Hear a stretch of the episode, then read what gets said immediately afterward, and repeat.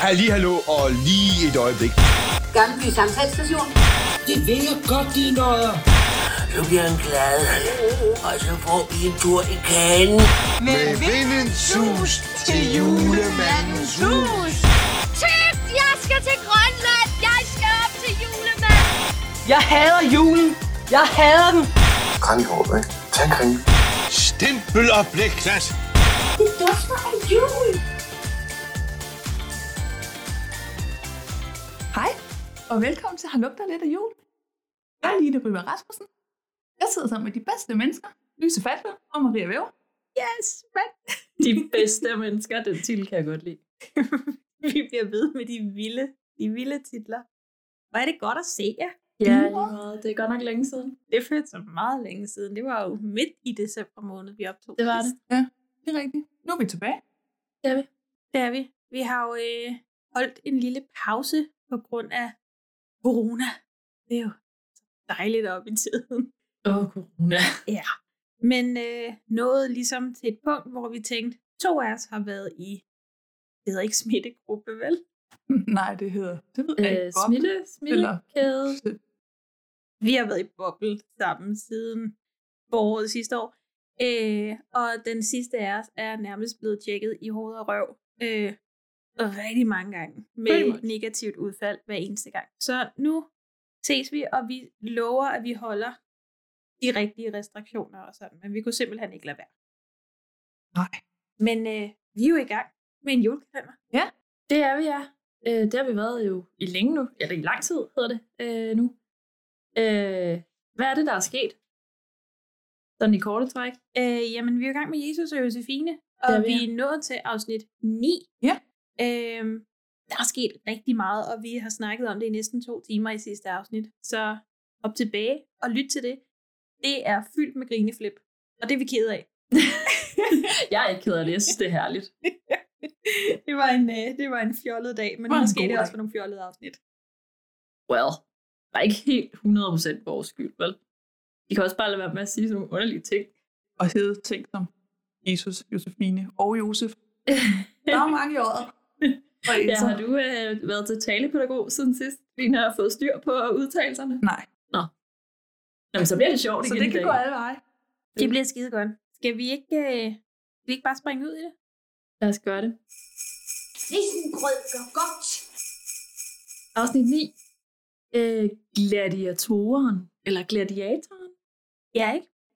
Gladiatoren. Jeg tør jo snart ikke sige noget efter sidste afsnit. Jeg ved ikke, hvor trykket ligger. Gladi gladiator i bestemt ental. Ja. Hedder afsnittet. Gladiatoren. Nå, Ja, præcis. Det er jo en specifik gladiator, der er snak om. så tror jeg, det er gladiatoren. Ja, ikke? Jo, det tror jeg faktisk. Ja, yeah, jeg vinder. Nå, En gladiator. Gladiatoren. Jeg Ja, tror, jo. Det er sådan, Jamen, jeg tænker altså, det er sådan noget lidt, lidt jysk. jeg tror, det er lidt midtjylland. Eller sådan, nej, ja, det kan også være. Gladiatoren. Gladi gladiatoren. Gladiatoren. Gladi jeg ved det ikke. Det er, det, det, det, hedder, det hedder noget. Øh, og det starter øh, dejligt øh, med et kalenderlys i fokus, der er i forgrunden og fortæller os, at vi er nået til den 9. december. Det var meget rart, når man skulle i gang igen. Det er sådan, nå ja, det er der, vi er. Fedt. Og så øh, møder vi Josefine, der sidder med Bibelen i billeder, øh, og spørger mor om pigen fra Nord og Jesus, de blev kærester. Ja, godt. Det her tidsrejse-element, det kan jo forvirre alle. Fordi, hvordan er det bygget op, hvordan er det ikke bygget op? Men det forvirrer mig i den her instans, fordi er det et godt spørgsmål? Er det et dumt spørgsmål? Hun skriver jo selv historien, det har hun jo opdaget. Men historien er jo skrevet. Ja. Så ville hun ikke kunne læse det, hvis de blev. Ja, hun omskriver historien, ikke? Ja, Jo, men hun er jo kommet ind. Nu er hun jo en pigen i Nord inde i Bibelen. Ja. Så der må jo være noget historie. Hun er vel ikke bare nævnt én gang. Altså, Nej. vi må kende pigen fra Nord, så der er jo en eller anden historie. Burde Ja. der være. Ja. Men hun har bare ikke givet endnu. Eller? Ja, jeg er forvirret ligesom dig. Øh, det er nok her, man må trække kortet og sige, det er skrevet til børn, så det har de ikke tænkt så meget over, okay, godt. tror jeg. Øh, fordi de svarer rimelig hurtigt, at det ved de ikke, eller sådan noget, ikke? Tror jeg. Jo, men det, det tror jeg da. Jo. Ja. Nå, men øhm, Bagefter så øver de krybspil i skolen. Det mest gennemøvede krybspil ever. Øh, og så ret hurtigt efter, så kommer vi øh, ned til Thorsen i antikken butikken. Har I noget, I vil sige henne? Jeg kan se et blik. Nå, men jeg kan bare se på mine noter. Jeg bliver lige nødt til at indskyde. Det er lang tid siden, vi har set de her afsnit. Vi skal, vi skal gøre, hvad vi kan. Jeg har en note her med meget store bogstaver, hvor der står, Oscar en mega douche. Hvem skriver helt ærligt sådan en seddel? Skriver han sådan en mobbeseddel til hende i det her afsnit? Det tror jeg, han gør senere, for jeg har noget længere nede. Okay, godt. Kan jeg se. Godt. Måske man skulle øve sig på nogle timestamps. well. Måske, ja. Øh, ja, det har jeg i hvert fald ikke noget Men det er først hen i skolen. Men de var jo Men er de, skolen, de, jo de øver krybspil? Nå, ja, men øh, der. Oscar giver, tror jeg, en seddel til Josefine, hvor der står, hun er kæreste med Jesusbarnet. Og så streger Josefine bare barnet ud og giver ham kæreste, og sedlen tilbage. Åh, oh, ja, okay, godt. Fair nok. Jeg tror bare, jeg har kommenteret på, at han er dramatisk. Men det har jeg jo allerede gjort. Nå, men øh, efter at øh, Oscar har været dramatisk, så kommer vi ned til Thorsen i antikken. Og han sidder i gang med at pusse et eller andet til sin meget bad boy motorcykel, han er i gang med at reparere. Øhm, og så kommenterer han på, at Josefine er blevet forelsket. Øhm, og det første, jeg tænker, er, ad, det er lidt creepy sagt, af en gammel mand til en 11-årig ung pige, som han ikke rigtig kender. Og øh, han siger, at han kan se på hende, at hun er forelsket. Og så snakker han noget med, øh, noget med piger, der er kønne, og noget med en strand. Og, og jeg synes, det hele er meget forvirrende og underligt. Og et eller andet med det er en anderledes måde, at kvinder er, eller piger, siger han faktisk, er forelskede og sådan noget. Det har I ikke Hold da magle. Det eneste, jeg har har- skrevet, det er helt glansbillederne. Okay. Ja, det, det er meget godt, at vi holder øje med ja, forskellige altså, ting, jeg kan man vil sige, har sige. skrevet der, han siger, jeg kan se på dig, du er forelsket. Og så siger Josefine, hvordan kan du det? Hvor til han svarer, det er piger på din alder. Jamen, det er rigtigt. Men kan du se det, eller gætter du bare? Ja, men det... Nå. Nå, det, det har jeg. Ja. Nå, undskyld, det han snakker om skønhed øh, og sådan noget, det, det var i forbindelse med hans motorcykel. Okay. Ja, okay, undskyld. Nu bliver det også. Ja, undskyld. Undskyld til alle. Det er mig, der roder ting sammen. Men uanset hvad, er det både lidt random og samtidig lidt creepy, at han kommenterer på, at hun er forelsket, og det kan han se på hende. Du havde bare slået din creepy alarm til. Jamen, det, det ved I godt, jeg ikke kan lade være med. Altså, ad. En gammel mand siger til ung pige, ad. Apropos det, så har jeg noget, vi virkelig skal snakke om senere, men jeg skal nok, vi kommer til det. Ja. Øhm, men så er det, at han afslutter hele den her samtale øh, omkring forelskelse med at sige, at det ikke er andet end en kortslutning i hjernen. Ja. Og så tager øh, Josefine Krybeekspressen til Nazareth, øhm, og der vil Jesus gerne ud og se gladiatoren Pardos, som er kommet til byen øh, for at underholde nogle soldater, nogle romerske soldater. Øhm, og det aftaler de, det er fint, det gør de. Ud på eventyr, og så øh, klodset som hun er, så taber Josefine lige sin mobiltelefon på vejen. Ja, fordi hvorfor skulle man tage sig af den? Ja, vigtigt. Øh, og så kommer vi hen til der, hvor Pardos skal underholde soldaterne. Ja. Og det er hvad? Et romersk tilholdssted? Det må det være, men vi bliver i hvert fald præsenteret for en romersk, øh, må han være legionær? Nærmest. Nicolas Bro. Ja. Det var lidt dejligt at se Ja, igen. dejligt. Ja, jeg har også skrevet Niklas Bro og soldat. Yay, hjerte. ja, og så får de på en eller anden måde øh, snydt de der vagter væk, og så vil Jesus vise, øh, hvor sej han er, så han begynder nærmest at angribe ham der Pardos. Fordi Ja. Jesus er jo 12, ikke? Altså, Og Pardos er jo slet ikke trænet eller voksen på nogen måde. Det er bare... Nej, altså han er jo så den største gladiator, de har lige pt, I guess, siden at det er ham, han har en semi-plakat med, øh, semi-skjult i det der staldrum. Øhm, men jeg bemærkede bare rigtig meget, og det er måske også bare, fordi jeg er mig. Men når de kommer til det her romerske tilholdssted, hvor vi skal møde Pardos, så er der bare piskesmæld en masse going on i baggrunden. Og det er selvfølgelig, altså i forhold til skildring af tiden, ret vigtigt, at det var vemmeligt. Øh, romerne var vemmelige ved mange og sådan noget. Men er det børnevenligt? Nej, Det ved jeg ikke, Det er det jeg synes, det er.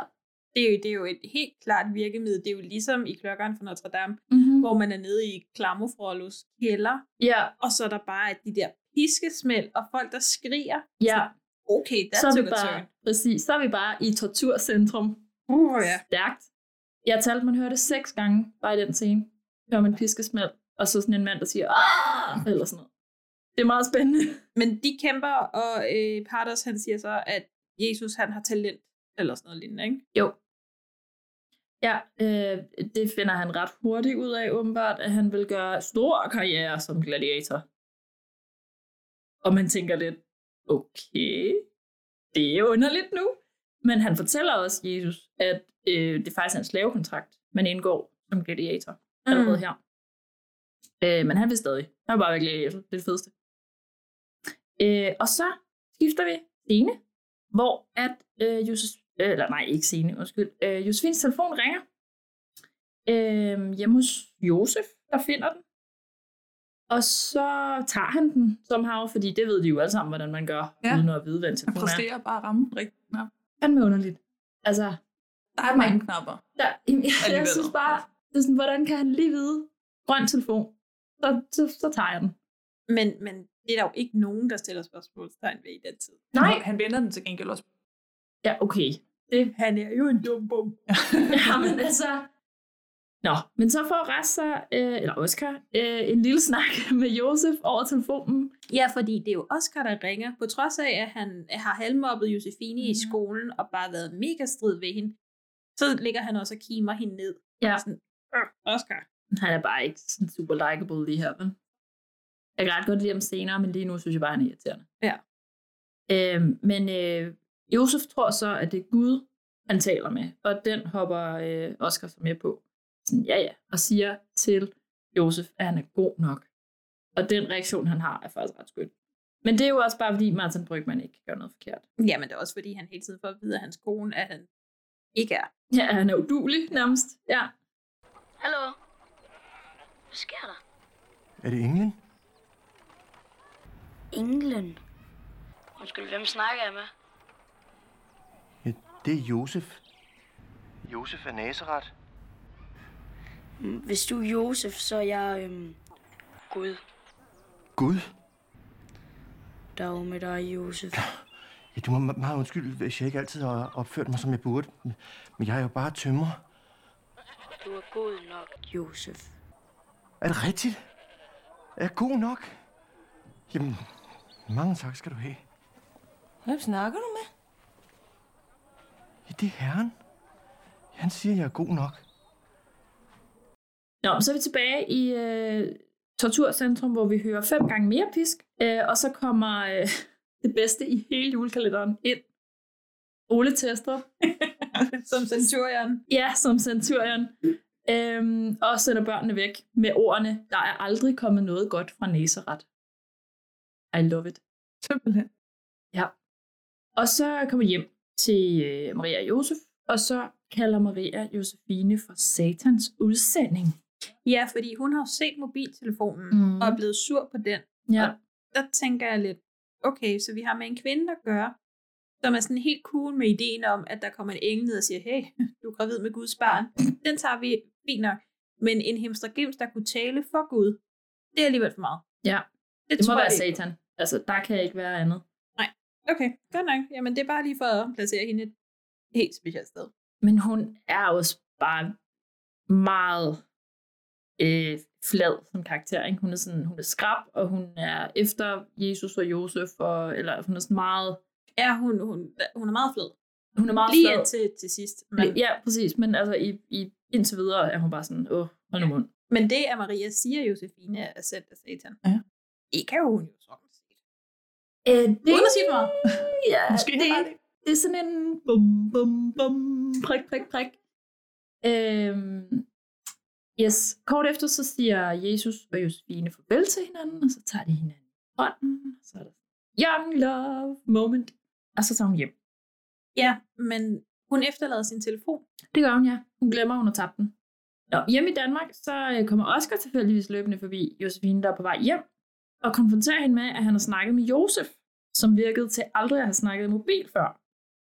Og så er man sådan, han er lidt skarp. Mm-hmm. Øh, hun skyder det hen og bilder ham ind, at det er hendes far, der har lavet fis med ham. Øh, derhjemme, der øh, påpeger far Jesper, øh, ganske rigtigt, synes jeg egentlig, er der måske lige er grænser for, hvor meget Josefine bør interessere sig for Jesus som person. Øh, da hun igen sidder med det nye testament ved familiebror. Og kort efter så ringer Jesus fra Nazareth til Josefines hjemmetelefon. Og det sidder jeg bare og tænker, how, how, how did you do that? Han fandt ud af at gå ind i telefonbogen, og så finde... Og men hvad hjem de ikke forstår, han er Jesus. Jo, jo. Han har jo faktisk bare sagt til den. Ring op til Josefine. Og det har han nok egentlig bare gjort. Med alle de ting, Jesus viser sig at kunne, så kunne det godt være. Men kunne vi så ikke bare se det? Det havde da været meget sjovt. Altså lige nu sidder jeg bare og bliver irriteret over, at han ikke kan finde ud af at bruge telefonen, og så kan han ringe hjem, og hvordan han fundet telefonnummeret, og står det som hjem, eller står det som mor og far, eller altså, der er mange spørgsmål, ikke? Det gengæld er det meget sjovt, de tager den med sådan, Josefine. Det er Jesus. Ja! og så, øh, han ringer bare lige for at fortælle, at han har hendes mobil. Ja. Nå, men øhm, det kommer heldigvis også til udtryk i familiens ansigtsudtryk bagefter, at det er sådan, what is happening? Ja, forældrene sender sådan et Ja. ja. blik til hinanden. Det er meget sødt. Ja. Og i hendes aftenbøn om aftenen, øh, så siger hun, at det er på tide, at Jesus bliver kæreste med pigen fra Nord. Det ved jeg godt, dine øjne. Afsnit 10, det hedder Hvad for en galej? Der starter vi igen ved morgenbordet, hvor at Josefines far har bagt Jesusboller. Mor Louise siger, at han skal lade være med at drille, men han siger, at han bare er enormt glad for, at Josefine har fået en kæreste, eller i hvert fald venner med Jesus. Jesper, altså faren, han vil gerne vide, hvor Josefine kender Jesus fra, og om det virkelig er hans navn. Josefine siger, at han er over for skolen, og han bare bliver kaldt Jesus. Hans forældre er nemlig sydfra, og de bor et sted, der hedder Næseretvej.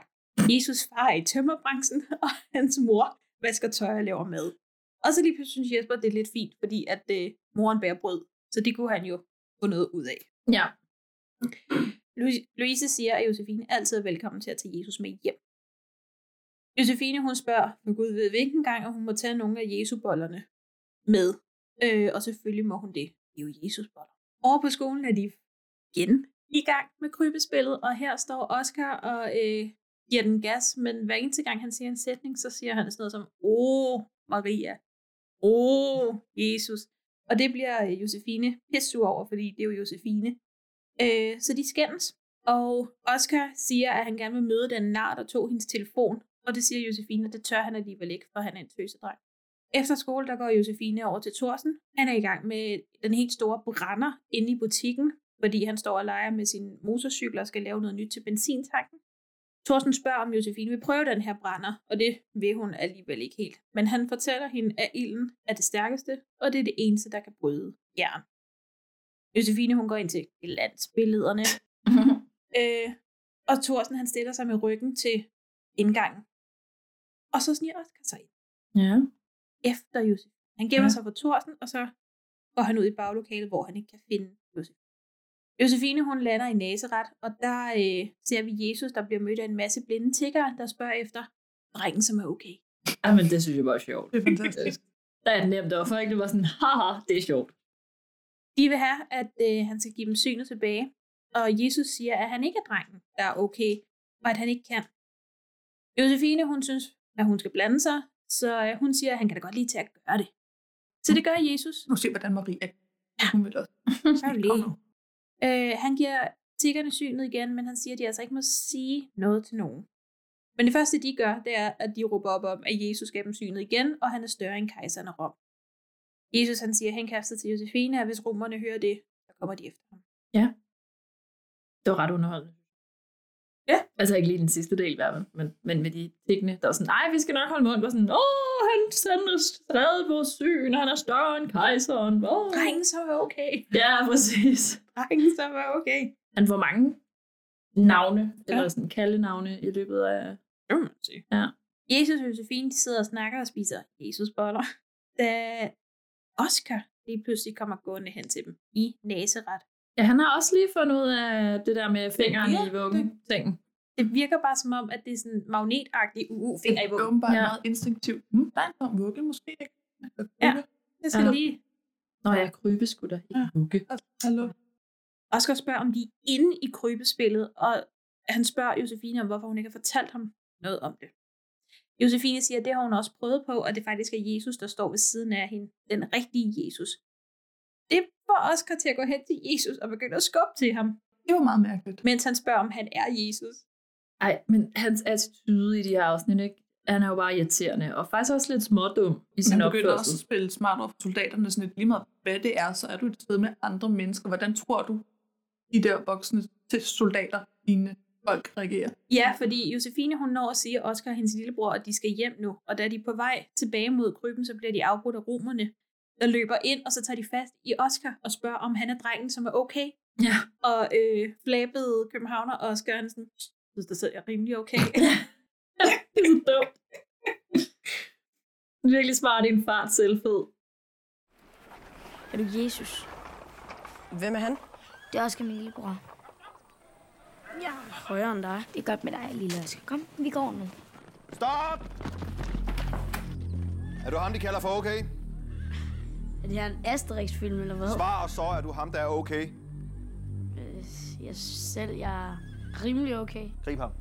Ham, der kalder sig større end kejser. Stop! Slip ham fri! Det er en misforståelse. I to holder jeg bare væk. Før ham bort. Ja, så romerne tager ham med til fængslet. Øh, her, står de, her står soldaterne og provokerer Oscar lidt, og de siger, at de ikke kan lide, når nogen tror, at de er større end kejseren. Oscar siger så, at Rome, romeriet alligevel styrter om 400 år. Øh, så nu skal han både straffes for at komme med usande påstande og for at være mirakelmager. Han skal i lænker og i, til galejerne i morgen. Ja, der bliver jeg bare lige nødt til at sige, ikke? Mm. Ole Testrup er perfekt castet til den her rolle. Ja. Jeg var færdig af grin, da han siger, put ham i lænken. det er simpelthen, altså, det er perfektion. Men det er også bare meget Ole Det er meget klassisk Testrup, men det er bare, altså, meget kan man sige om øh, dem, der har lavet den her julekalender, ikke? men lige den casting, det er fandme perfekt. Ja. Kæft, for jeg elsker det. Jesus og Josefine, de følger efter og prøver at finde noget, der er stærkere end jern, så de kan få Oscars kæder op med. Her havde de jo en samtale.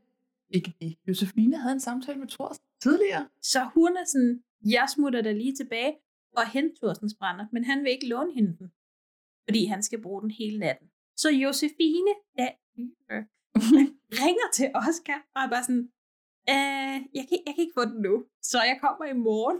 Held og lykke. Men, Du bliver bare siddende der i torturcentrum. Det er så fint. Ja. Altså, Og her vil jeg jo bare gerne sige tak til Oscar, fordi her spørger han forresten også Josefine, hvor- hvordan fungerer telefonen? Altså, Ja. hvorfor er der forbindelse? det er rigtigt. Han stiller det spørgsmål, vi alle sammen har siddet med i meget lang tid. og hun siger, at det er kryben, der fungerer som sender. Ja, ej, men det... Han Jo. håber så bare ikke, at han får en kæmpe telefonregning. Og færre for det. Og men det er jo også fra en tid, hvor man... Med at betale for sine sms'er. Og... Ja. Ja. Hjemme i lejligheden, der serverer Jesper noget, der hedder valisisk julebudding. Det ser her ud. Det er sådan noget grønt snask. Mm. Josefine, hun spørger, hvad det vil sige at blive dømt til galejerne. Jesper fortæller, at kriminelle dengang blev dømt til at sidde og ro i store både, hvor de var lænket fast og fik pisk, hvis de ikke roede hurtigt nok. Josefine, hun går tidligt i seng den. Ja, altså der viser hun da en lille bitte smule bekymring. Altså sådan i forhold til, hvordan hendes attitude omkring det faktum, at han sidder fanget i år 12, altså er en realitet. Det er sådan, okay, kunne vi, kunne vi have bare en lille smule nerver på, for hvad der foregår med Oscar? Bare sådan en lille smule. Bare en lille smule. Det kommer her. Så hun sådan, okay, jeg går i seng. Ja. Og der ligger hun og beder til Gud, eller hvem det måske er derude, om hun ikke godt kan få reddet Oscar. Men inden der, ikke? Mm. det er far Jesper, han siger, øh, efter de har haft den der snak om galejerne, med, øh, med en galejkage. Kan I huske det? Han siger sådan, ej, hvad med en galejkage? Sådan, ah, ah, der er måske ikke så meget græn i håret over galejkage. Sådan, Nej, det var sådan øh, slavetilværelse, inklusiv tortur, og sådan, skal lave en kage på det. Sælger måske Ah. ikke så godt. Ej vel, det så kan jeg også. kajkagen noget andet. Det er til et vist publikum så i hvert fald. Ja, det synes jeg bare var sjovt. Prøv at høre. To ham fodvorter. Så er vi nået til afsnit 11. Stærkere end jern. Året er 12 i naseret, og han sidder stadig linket. Ja, han har så fået lov til at sidde en hel nat til lyden af de piskeslag, du snakkede om før. Ja. Det er rigtig fedt, og han får at vide, at når solen er i zenit, og der ikke er flere skygger på søjlen, så vil de faktisk sikre lejrene. Det hører Josefine i Danmark, fordi Oscar har ringet til hende. Ja, de har telefonforbindelse sådan jævnligt, åbenbart. Ja, han er sådan lidt stram over, at kunne du ikke til at komme? Forståeligt nok. Altså, han sidder med halslænke og alt muligt på, og sådan, kunne vi, kunne vi, kunne vi gøre noget? Så hun siger, det fikser jeg. Øhm, så tømmer hun brødkurven med bare Jespers nybagte boller i sin taske og løber ned til Thorsen. Hun sover i stolen og tager skærbrænderen og hopper direkte med løbespilsekspressen til næseret. Ja, men han sover også ikke. Ej, han står Nej. han kigger lige. Han sidder og smiler lidt Ja. omsk efter, hun er gået. Ja. Ja, han siger også, hun godt må ordne glansbillederne, men hun skal ikke vække ham så tidligt den anden gang. Og så laver han lige den der, hvor han åbner det ene øje og sådan, mm. jeg er så snedig. I Nazareth der finder hun Jesus sammen med Simon og Judas og får dem overtalt til at hjælpe med at bedrive Oscar. Så Judas og Simon går ned til vagterne ved Oscar og spørger, om de vil have smagsprøver på deres øh, Nazareth-boller. Ikke gratis, men ombestemmer sig så og siger, at romerne ikke betaler godt. Så soldaterne løber efter dem. Så Jesus og Josefine kan løbe ind med beskyttelsesbriller og skærbrænder, og så gå i gang. Og til Jesus reagerer med, I har godt nok mange mærkelige ting deroppe i landet mod nord. Ja. Og, og ja, Og hun er sådan øh, meget Josefine-agtig. Nu skal I fandme se mirakler. Og sådan, du har set ham gå på vandet, og du har set ham give blindsynet tilbage, men det er nu. Men det er nu, det sker. Fordi du kan tænde en brændsel øh, dimmer. Ja. Hun har til gengæld ikke mere travlt, end at da hendes telefon ringer, så tager hun den lige. Ej, men det irriterer mig så Øh. meget. Hvad sådan, Gider du have lidt fornemmelse for situationen? Men det havde hun ikke, fordi ah, Jesper var sur, og hun tog alle bollerne, fordi han skulle have haft møde med forlaget. Og hvor er det dog egentlig rart, at han er sur over det. Øh, Ja, endelig viser han noget altså konsekvens på Ja. hendes øh, opførsel. Kræftet med irriterende, Josefine. Ja.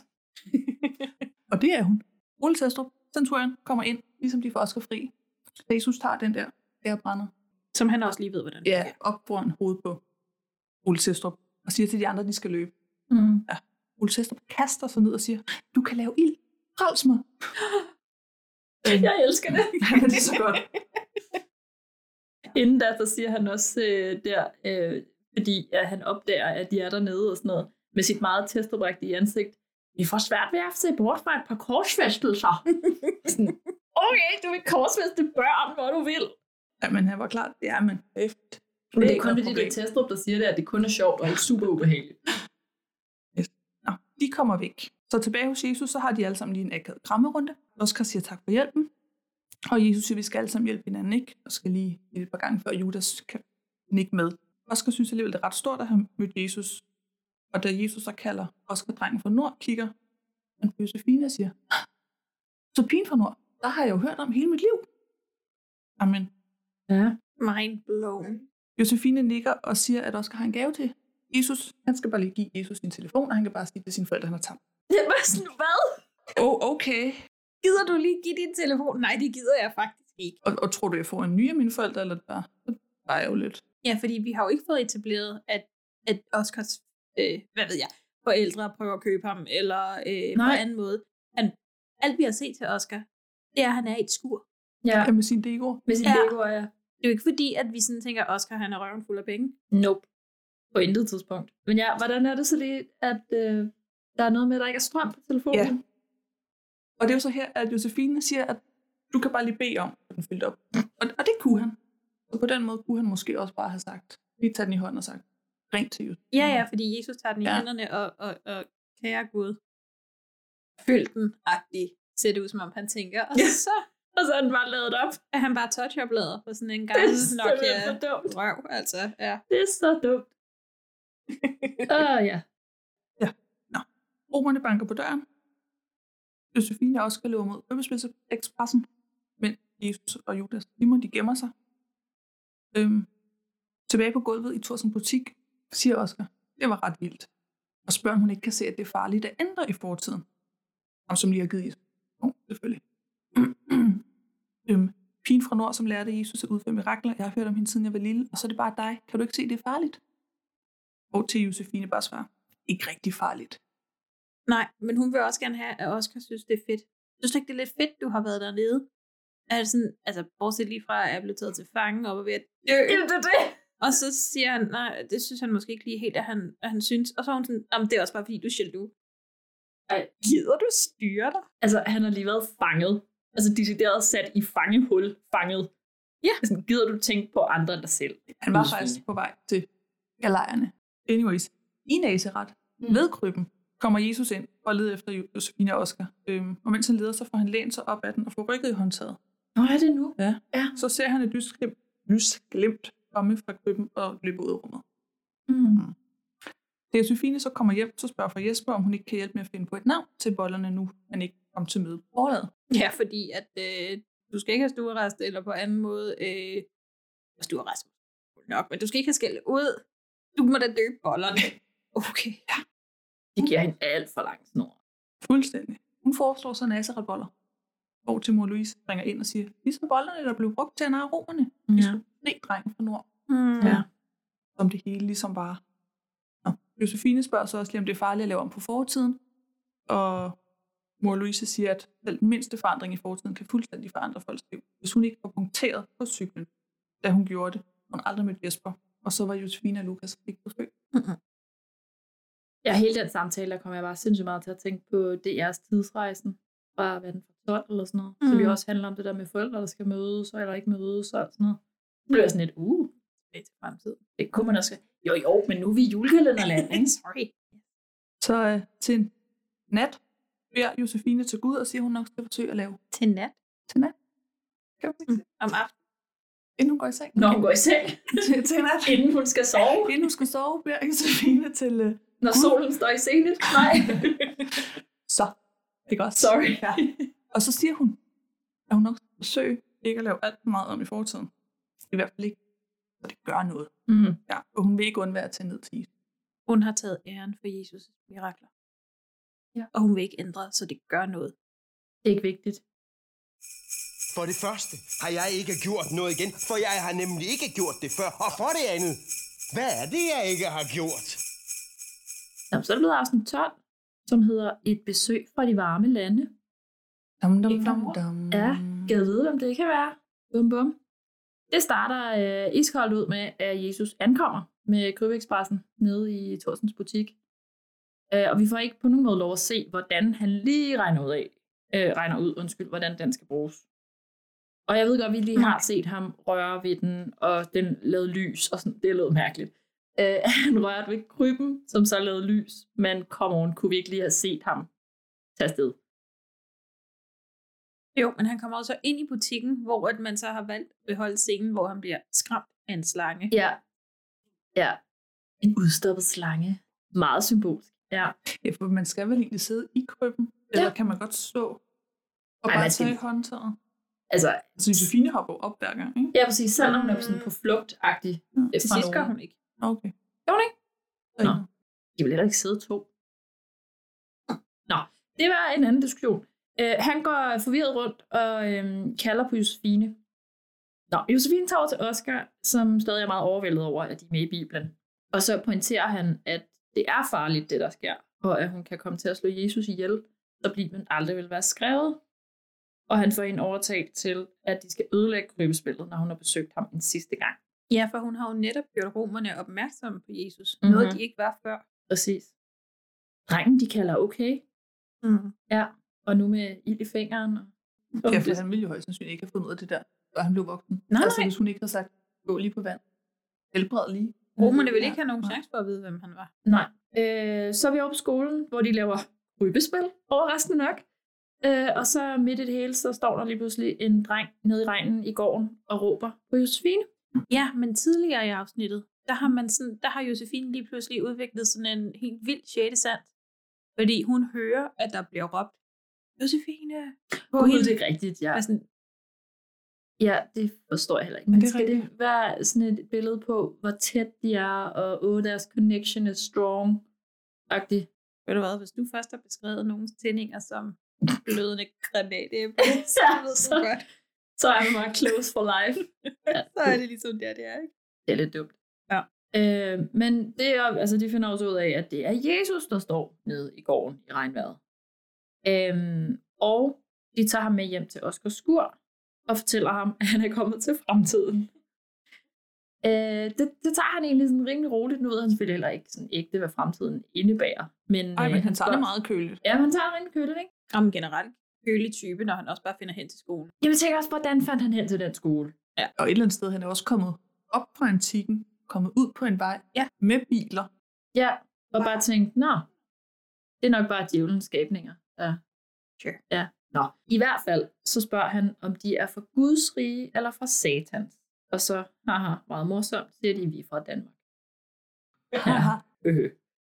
Øh, Oscar finder noget tøj til Jesus, som han kan låne, og så insisterer Josefine på at vil vise ham kirken. Ja, øh, Som to jo er- ting. Ja. Er det Oscars tøj, han giver ham? Fordi vi er enige om, at Jesus er sådan en halv meter højere end Oscar. Øh, det kan være, at Oscar har en ukendt storebror, vi ikke ved noget om. Okay, godt. For ellers så synes jeg, der burde være en seriøs dumpebukssituation for Jesus, Mm. som ikke er eksisterende.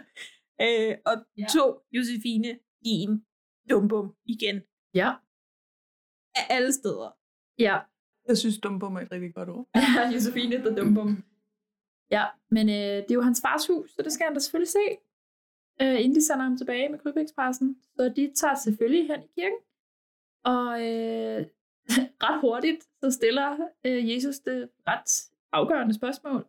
Hvorfor er der en korsfæstet mand i min fars hus? Ja, og der er Oscar sådan, den må du selv. Ja, jeg elsker hans reaktion lige her faktisk. Det er sådan, øh, den her, den må du selv redde dig ud af. Og fair for det. den. Værsgo, den tager du. Ja, ja, præcis. Og jeg kan godt lide det sådan lige inden, øh, at han siger det, var sådan, åh oh, nej, korset, viskende til hinanden sådan, det havde vi ikke tænkt over, ville være i kirken. Åh. Oh. Ja, men øh, hun går op til ham og er klar til at forklare, øh, hvad der foregår.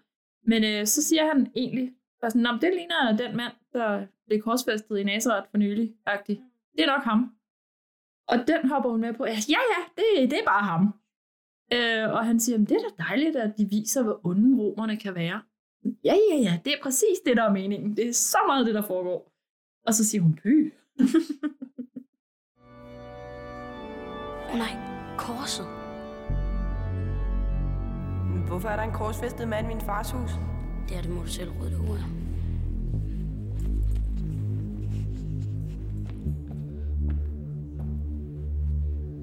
Det må du altså undskylde.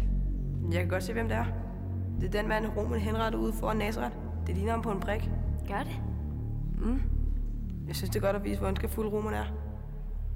Ja, lige netop.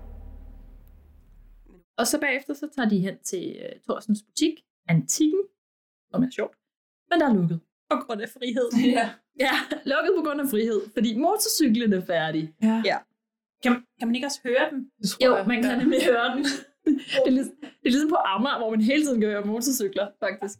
Og så siger Oscar om Thorsen, at han er rimelig klam. Og der tænker jeg, spot on Oscar. Du er ret klog og ret skarp i forhold til øh, visse andre i denne Ja. Også fedt tidspunkt lige at tage samtalen på. Når butikken er lukket på grund af øh, frihed. Det er klart om Thorsen. Ja. Men han har jo, Nu er jo ikke så. Nej, det er rigtigt. han har jo hele tiden prøvet at pointere over for hende, at det er Jo, lidt jo. mystisk og lidt Ja. underligt og lidt vemmeligt, at han er der, men hun er jo bare sådan, nej, han er rar, det er fint. Mm. De bliver enige om, at øh, Jesus må sove hos Josefine, og så må de få ham hjem i morgen. Øh, så de går hjem til Josefine, og som det første, der bliver hørt nærmest, når de træder ind ad døren, når vi kommer hjem hos dem, det er, at Jesper har ondt i ryggen. Og han har ekstra meget ondt i ryggen, fordi han har haft en dårlig oplevelse på forlaget i dag med sin bagebibel. Ja, de, de vil ikke udgive ham. Nej. Jeg tænker, det synes jeg er reelt sundt nok. Det synes jeg også. Men jeg kan ikke se, hvorfor det giver mere ondt i ryggen. Ja, du, du mener, at sammenhængen mangler lidt Ja. og rygsmerter til bogudgivelse. Ja. Ja. så skulle det være en psykisk ting, ikke? og det er jo Jo. ikke det, der bliver lagt op til ellers. Mm-mm. Øh, I Nazareth, der øh, kommer, åh, hvad er det nu, han hedder? Joshua, Mm. Den, Seersken. den blinde seer. den blinde seer, som ikke er blind længere, øh, kommer til øh, Simon og Judas for at bede dem advare Jesus om, at han er i stor fare. Og øh, så klager far igen over i ryggen, og så rejser Jesus så, så helbreder han fars ryg. Det tager alle sådan rimelig roligt. Undtagen måske faren selv, som er sådan lidt, øh, what? Det er rimelig fedt, at Gud virker med så mange års forskydelse. Ja, Han stadigvæk lige er på linjen. Altså, han rører ved ham, ikke? Og så Ja. siger han det højt. Helbreder den mand, eller Jamen, tænker han, han, det siger, bare? han siger, kære Gud, og der har jeg det sådan, hvorfor siger Jesus, Kære, kære Gud? Gud. Ikke kære Ja, far. kære far. Ja. Ja. Det ved jeg ikke. Altså, altså, jeg er ret sikker på, at han også siger, kan jeg gå ud i Bibelen? Det er simpelthen ikke, fordi jeg kritiserer julekalenderen. Jeg Nej, tænker nej, bare, men, men de går altså og, Ja. og kan snakke om ham som far hjemme hos Maria Ja. og Josef. og da ja. han hænger på korset, ved jeg da, han siger, min... Nej, det ved jeg så ikke. Nu bliver jeg i tvivl om min bibelhistorie. Men jeg synes da, at der var noget. Min far, hvorfor du forladt mig. Det Ja, kan også lige godt det- være min Gud. mindes jeg der også der noget om. Måske svært, det er længe siden, jeg har øh, haft nogen som helst form for fat i en bil. Men øh, ja. Øh, men han helbreder i hvert fald far. Og det tager, den der, hvis du rører ved den. Moving on. men det tager forældrene bare meget pænt. det gør de nemlig. Især mor er sådan, Nå, men det var da bare... Det var fedt. Det var bare pisse fedt. Altså, det er det da også, men Ja. også lidt underligt måske, at en dreng, der hedder Jesus, som de lige har mødt, rører ved far, og så bum, så er alt godt. Men øh, så går de i seng, øh, og så holder de i hånden og beder til Gud. Vores far var tyk. Hans far var også tyk. Og hans far var også tyk. Afsnit 13, det hedder Miraklet. I Nazareth, der kan Maria og Josef ikke finde Jesus. Og Maria, hun er helt op at køre, fordi Jesus vil aldrig blive væk på en sabbat. Men Josef siger, at han måske bare går ud og tænke, øh, går ud for at tænke lidt over livet. Det kan jo være hårdt at være Guds søn. Louise og Jesper, de kysser hinanden. Godmorgen ved morgenbordet, og de griner lidt af, at Jesus har helbredt ham. Jesper, han har den her morgen ikke bagt brød, men han har hentet det hos bageren. Jesus spørger, om de har husket at velsigne brødet, om han spørger, om han ikke lige må velsigne det, når nu det er sabbatbrød. Jesus fortæller så også, at hans far er Gud, og hans stefar er Josef. Jesper spørger Jesus, om han virkelig tror, at han er Guds søn, og Josefine siger, at Jesus skal hjem nu. Louise, hun siger, at det har været virkelig positivt at møde Jesus. Gør du altid sådan der, når du skal spise? Nej, det plejer at være min far, der gør det. Eller min stefar, min far i himlen. Nå, så, så din far er død? Mm, nej, min far det er Gud.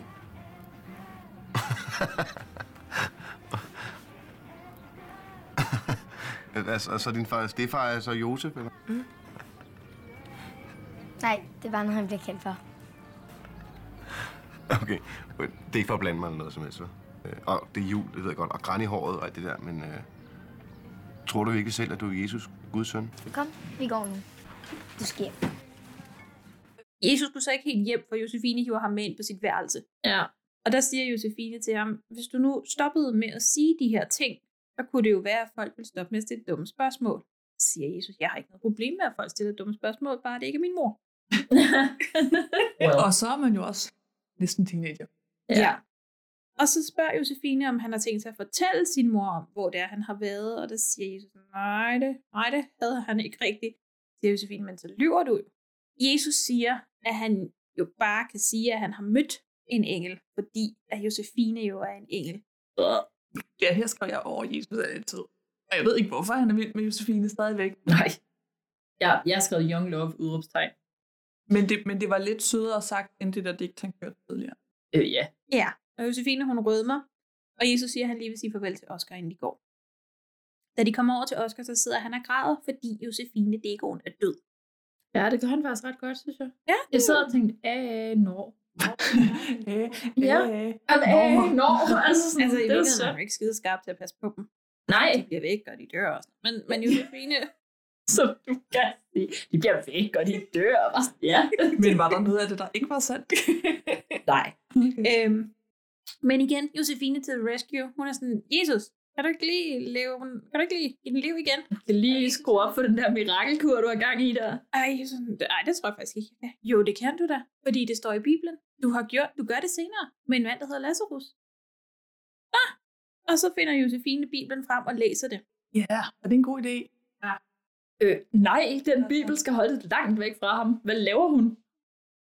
Imens i Nazareth, der er Josef i gang med at rydde op i huset, og der kommer Romer centurionen gående, Ole Sestrup, øh, og spørger, om Josefs dreng er ham med ild ud af fingeren. På det her tidspunkt er Jesus jo stadigvæk væk, så Josef spørger, øh, har I da taget ham til fange? Og der svarer romerne, at det tør de sandelig ikke. Nej, med drengen har ild ud af fingeren. ja. Men Centurion, han skal øh, rejse, han skal til Caesarea, så han vil have lavet sin rejsegiste og spørger, om Josef ikke godt vil arbejde på den, Og Josef siger, at det kan han ikke, fordi det er sabbat. Så siger centurion, men jeg vil gerne betale meget for det. Jamen, han har heller ikke noget træ, siger Josef, og så står de tilfældigvis ved krybben, og så siger centurion, kan du ikke bare bruge den? Jamen, men det er jo min søns krybe, og er det drengen med ild i fingerens krybe? Ej, det vil jeg betale endnu mere for. Og så er Josef, han er sådan, "Ah, ja, okay, jeg skal nok, jeg skal nok gøre din rejsekiste færdig. Tilbage i København, der prøver Jesus at vække egoen til live. Og det kommer den. Men nu vil Jesus jo gerne vide, hvad der står i bogen, om der ikke står noget om, hvordan han dør. Fordi teknisk set, han har jo regnet ud, at han er i fremtiden nu, det har han jo fået at vide. Ja. Så, så burde han jo være død nu. Men Josefine siger, at der står bare, at han bliver klog og meget gammel. Og så vil Jesus gerne hjem. Ja. Antikken den har åbnet igen, og Oscar han går ind til Thorsen og siger, at han vil se, om Josefine er der. Han laver den klassiske, hvor han smider en masse bøger på gulvet, sådan, uh, hej, hvor er der også klodset, og hvor må vi samle det her op. Og mens at Thorsen og Oscar gør det, så sniger Jesus og Josefine sig ind til krybespillet. Bemærket i Torsens hår her. Var det blevet lidt vildere? Ja, altså sådan mere og mere strittende til en vis retning. Ja. Imens det her sker, ser vi så også Josef, der er ved at destruere kryben. Han har taget et bræt ud af den og er ved at arbejde på det. Øhm, og Maria, hun kommer hjem og siger, at hun har let i hele Nazareth, og hun er bange for, at Jesus er blevet bortført. Ja, og hvad er det, hun siger her? Det er rimelig vigtigt, synes jeg. Hun siger, der er så mange onde kræfter i denne verden, som vil gøre alt for at stoppe Guds søn, og så klipper den direkte tilbage til Thorsen. Well. Uh. Ja. Ja, fordi Jesus og Josefine har jo prøvet at tage krybespil til Expressen, og den virker ikke længere. Mm-hmm. Noget er gået i stykker. Thorsen han sidder med sin hjelm på, da Jesus og Josefine kommer ind for baglokalet. Josefine præsenterer Jesus som Jens, og siger, at han skal spille Jesus i deres krybespil. Som de er på vej ud, råber Thorsen, at de skal passe på, øh, at det der krybespil ikke stiger dem til hovedet. De tænker jo ikke på andet. Da de går ud, tager Thorsen hjelmen af og kigger ind mod krybespillet, tilbage mod hoveddøren, og han smiler lumsk for sig selv. Det er så creepy, det smil der. Ja. Altså. Det er godt spillet, men det er jo. Ja. Jo, jo, jo. Tilbage i Oscars skur, så prøver de tre at finde ud af, hvorfor krybespillet ikke fungerer. Oscar han er sikker på, at det er Thorsen, der har gjort det, fordi han ikke kan lide Jesus. Og på den her måde kan Jesus ikke komme tilbage og gøre alt det, der står i Bibelen. Og Oscar er jo ikke dum. Nej, altså, han er selvom, faktisk så er, selvom Thorsen så faktisk er uskyldig. Mm. Lige her. Ja, lige her. Lige her, ja. Med mindre selvfølgelig, at Mhm. Thorsen. Ja, ja. Mm. Censuren, Ja, det er jo, Mm. altså, Det ved det ved man jo ikke, hvad. Josefine er sikker på, at de godt kan finde ud af at få Jesus hjem igen. Hjemme i lejligheden, der snakker Jesper med Louise om, at han vil droppe sin bagebibel. Hun siger, at hun tror på ham og på den, og hun synes, han skal lave den. Jesus han tager med Josefine hjem igen, og hendes forældre undrer sig lidt over, hvad han laver der. Endnu en gang. Josefine siger, at flyet var forsinket, og at Jesus forældre skal på en tur til Ægypten. Louise siger, at de gerne må være her. Der skal bare være fred, hvor hun er ved at skrive på sin prædiken. Jesus siger, at hans mor siger, at det eneste sted, der er fred, det er i himlen. På jorden må vi leve i ufred. Da de ligger i sengen, siger Josefine, at det kunne være rart, hvis Jesus kunne blive her for altid. Jesus siger, at så kunne han jo ikke gøre alle de ting, der står i Bibelen. Josefine siger, at hun og Oscar også kommer med i Bibelen. Og nu er den faktisk blevet meget bedre. Hun lover Jesus, hun nok skal få ham hjem. Ej, men den kommentar der, ikke med, at Bibelen er blevet bedre, efter hun er med i den, var sådan, hvor meget egocentreret kan man være? Altså, fat dog, at det, du har gang i, har konsekvenser. Ja. Men igen, hun er 11. Jo, jo, det er også rigtigt. Det er også rigtigt. Jeg synes bare, det er utroligt, at Oscar kan være så skarp på lige det punkt, og hun er bare helt blank. Ja, jamen jeg, jeg er meget, meget enig. Men 11 og 11 måneder og øh, x antal dage. Ja. Mange. 13. 13. 13. For vi var ikke så langt, som jeg Over troede. 12. det var det. Det var det. Ja. Hvor får julemanden? I Grønland. I Grønland? Ja. Afsnit 14 hedder Vind krybben. Vi ligger ud i... Har de et efternavn? Nej, Vi det har jeg også tænkt. Vi ligger ud i familiens lejlighed. Jeg kalder dem familien Josefine, men det er jo også bare sådan... sgu ikke. Nej, det tror jeg heller ikke, men hvad hedder de? Har de et efternavn? Nej. Jo. Det er det ikke nogen andre. Jo, fuldstændig. Ja. Nå, vi Nå. ligger ud hos familien øh, Josefine. Jesus han står og bærer fladbrød, og Jesper han skriver opskriften ned til sin bagbog. Ja, og i radioen, der spiller der December. Der gør der det allerede Ja. der? Okay, fedt. Jesper spørger ind til, hvordan Jesus' forældre har det med, at han render rundt og kalder sig selv for Jesus. Og Josefine, hun prøver lige at lyve og sige, at det er hans forældre, der kalder ham det. Men Jesus siger, der var en engel, der kom ned og sagde, at det var det, han skulle hedde. Ja. Så Jesper, han sætter lige Josefine ned og siger, at Jesus ikke er rask, og det nytter ikke helt noget, at hun render rundt og støtter ham i det. Ja, og der er jeg altså 100% med Jesper. Drengen er jo komplet bimlende. Ja. Men det er åbenbart okay, hvis han kan lære en at bage fladbrød. Ja. Og der er jo prioriteter. Ja, ja, der er prioriteter. Mor Louise vil så gerne have Jesus med til gudstjeneste, og siger, at han ikke kan gøre for, at han har særlige evner. Mm. Ja. I kirken spørger Jesus, hvorfor der ikke er flere mennesker. Fordi der er altid fuldt i synagogen. Så det kan han ikke forstå. Under prædiken for Louise nævnt Jesu død, og Josefine skynder sig til Jesus i hånden. Ja. Ja. Men igen, i hvilken verden var det, det var en god idé, at han tog hen i den kirke? Men det er jo også det, Oscar advarer allerede, inden de tager afsted, eller Ja. ja. pointerer i hvert fald, om det er måske ikke den bedste idé at tage med til gudstjeneste. Ikke rigtigt. Lukas begynder heldigvis at snakke og larme, så de Jamen, rejser det er bare en flok lort, det bør. Ja. Hun står deroppe og skal prædike, hun er på arbejde. Og, og i stedet for at de, eller for Lukas til at de stille, så rejser de sig og går. På vej ud af kirken er der så en ældre mand, der tager fat i Jesus og siger, at hans far vil have ham tilbage. Men kryben er væk. Mm. Men er det så Joshua, der kommer igennem, som har også... Josh. Uh, ja. Altså seerske mand, blind med syn igen. Nej, jeg tror bare, det er random creepy guy. Okay. Jeg, jeg blev nemlig sådan lidt... Jo, altså, så skal, det være ham, så skal det være ham, der taler gennem manden. Jamen, for det det er bare gammel creepy mand, der Jo, sidder jo, jo, det ved jeg godt, Okay. men jeg tænker, om han taler igennem ham. Nej, det tror jeg virkelig ikke. Jeg tror, at Gud taler igennem ham. Nå. Men så er det sådan, Gud, hvis du vil have din dreng hjem, så fix det. Ja. Ja, så, så gør det lige selv, ikke? Så det er Gud, der taler igennem random mand i kirken. Ja, okay. Ja. I Oscars skur, der snakker de om, hvad de skal gøre, hvis romerne har ødelagt krybben og deres hus. Hvis de dog bare kunne ringe og spørge. Det viser sig så, at Jesus lige har givet sin telefon, din telefon, til øh, Simon og Judas, så de kunne passe på den. Conveniently. Meget godt for plottet. Ja, præcis. Så de ringer øh, for at få dem til at gå ind hos Jesus og se, om krybben stadig står der. Og Josefine siger så, at de bare skal trykke tre gange på den, ringe, på den grønne at ringe tilbage. Og så sad jeg og tænkte, det er også irriterende, at jeg ikke har en telefon, så en telefon, så om det er rigtigt. Ja. Men yes. Simon og Judas ser Josef aflevere rejsekisten til centurien og hører, at der er brugt træ fra krybben. Så de ringer og fortæller det til Jesus og får besked på, at de skal skaffe den tilbage og stille den i stallen.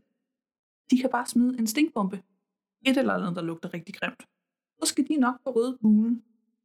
Og da de siger det farlige, siger Jesus, at det er en ordre for Ja, Gud, han har helt specifikke ordre, når det kommer til stinkbomber. Ej, sådan, what? Ja. Så det var... Det var også en lille løgn. Det er en dårlig indflydelse fra Josefine, Ja, ja, der lige får Jesus til at lyve om, at Gud har sagt. Ja. Okay. Men Simon og Judas de løber så ned hos romerne og smider en bunke med fisk, der er begyndt at rådne. Løber ind og stjæler låget til kisten. Øh, Josef opdager Judas og Simon, da de samler krybben, og siger, at det kan de ikke, for han har lige solgt. Øhm, det hører Maria. Hvilket hun ikke er tilfreds med. Så Judas stiller krybben tilbage i stallen, og Simon ringer og fortæller det. I skuret, mens de så pakker Jesus ting sammen, spørger han Josefine, hvad der er med hans død, siden hendes mor nævnte det i kirken. Og Josefine lyver og siger, at der er ikke noget. Han, han dør gammel. Øhm, og i det samme banker det på døren, og politiet kommer ind, fordi ved vel, den er i skuret, og, og beder Jesus om at følge med. Ja, der kunne jeg altså godt have brugt lidt mere baggrundsviden for, hvordan fanden de vidste, de var der. Ja, men det får man jo at vide. Men for i hvert fald at vide, at det er fra Jesper, der ringede til politiet. Jo, jo. Men, Men har han sagt, de er i min datters vens skur? Det kan være, de har sagt, det kan være, de er hos Oscar, og så er de gået op til Oscars forældre, og så har Oscars forældre sagt, at vi har også der skur, Ja, okay. hvor Oscar tit hænger Men ud. så igen, er det det, er det, det politiet rykker ud? Nå, men det tænker jeg også, det gør de da ikke. Nej. Det virker meget utroværdigt, det der foregår lige nu. Men han har i hvert fald ringet til politiet fra Jesper for at få overdraget Jesus til de sociale myndigheder.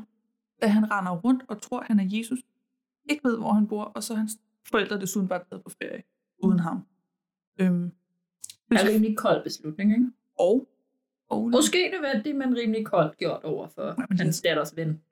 man kunne ringe til skolen først, vi prøvede at finde Ja. ja. forældrene den vej, et eller andet. Altså, et eller andet. Men Josefine siger, at han øh, var, ved, var ved at være på vej hjem, og at far Jesper havde ødelagt det. Mm. Josefine hun beder til Gud om at frelse Jesus, så han ikke kommer i fængsel eller på børnehjem, og om at krybbespillet virker, så han kan komme hjem. Ja. ja. Og så kommer der en musikvideo. Og det er en, som vi har hørt og set rigtig mange gange. Og den hedder Jesus Josefine. Som egentlig en dejlig sang, og vi har nævnt den en lille smule før. Men jeg, altså jeg er simpelthen blevet rystet i min grundvold. Øh, fordi at jeg har haft en samtale med en veninde omkring sangteksten. Mm. Ja. Øh, til sidste sangen, omkring tredje omkvæd, og igen i sidste omkvæd, så siger de, Jesus og Josefine, troløse tidsmaskine, bristerens konkubine, mm. hun får brug for mirakler, når hun vakler. Der bliver vi bare lige nødt til at have fat i ordet konkubine, hvad det betyder. Ja. Og det er jo præcis øh, en ældre betegnelse øh, for elskerinde.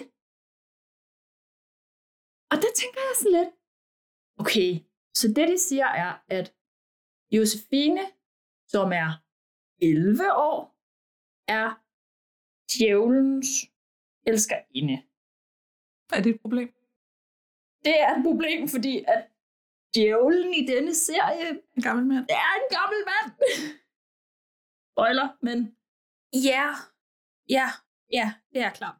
Det er virkelig klamt. Men, men konkubiner var også noget, der var flere af. Noget, som nogen kunne udnytte. Ja, ja, ja, helt sikkert. Helt sikkert. Altså, der, der er super mange lag i, at, øh, at det giver mening, at jeg har brugt det ord og sådan noget, og så selvfølgelig også fordi, at det skal rime, og der skal være noget, ikke? Men hvis man sådan lige sætter det ned, 11-årig pige, gammel mand, så kan man bare ikke komme udenom, at det er et super upassende og lidt ulækkert. Eller meget ulækkert. Men det er fordi, at fristerens udsending ikke rimer på Josefine. Ja, men det er det. Ej, det, det, vil- det vil ikke klinge godt. Det det. og, og, og jeg synes bare, at jeg har hørt den her sang, lad os sige 500 gange, cirka, siden 2003, ikke? hvis vi tager derfra. Øh, jeg har aldrig nogensinde tænkt over, hvad det ord betyder. Og det er nok også derfor, at det kommer ikke i starten af sangen. Det kommer først senere hen, fordi så er folk sådan, ah, men så har vi et omkvæd, og så synger vi, og det er hyggeligt og sådan noget. Så folk lægger nok ikke mærke til det på samme måde, har de nok tænkt, dem der har skrevet den. Meget og det er jo så også virket. Ja. Øhm, men når man så lige får sat sig ned som voksen menneske og tænkt over, hvad det rent faktisk er, der bliver sagt, så var jeg bare sådan, altså, jeg var sådan helt, nej, det siger han da ikke, det kan han da ikke i en børnejulekalender. Og det var enormt sjovt. Det er sjovt, jeg har, jeg har stusset over det før, men det er nok også fordi, at en af mine yndlingsreplikker i, tager vi lige et turn, i Mulan, det er, da soldaterne har klædt sig ud, og ja. de skal sådan ind, øh, fordi kejseren er taget til fange, og så står de onde og sådan, hvad, er det? Konkubiner. Ja, grimme konkubiner. Ja, det er bare rigtigt. skide sjovt. Ja, det er sjovt. Det er sjovt. Men, men det ord har bare hængt fast, så jeg kan faktisk godt huske, at jeg har stusset over det, men alligevel nok tænkt, "Ah, hun er jo hvad? Hun er i hvert fald 15. Ja, det var hun det var ikke. så ikke. Hun var så 11. Ja, øh, det, det, det var bare sådan, altså, det, nu har vi jo aftalt, at musikken også øh, har en rolle at sige og sådan noget. Derfor synes jeg, det var lidt interessant at tage fat i sangteksten. Altså upassende er jo aldrig nødvendigvis en, en, en dårlig ting rent underholdningsmæssigt, men sådan moralsk set, så er det måske sådan lidt, Den er ikke skide heldig. ikke helt, vel? Udpin havde måske været. Ja, Josefine, hovedpine.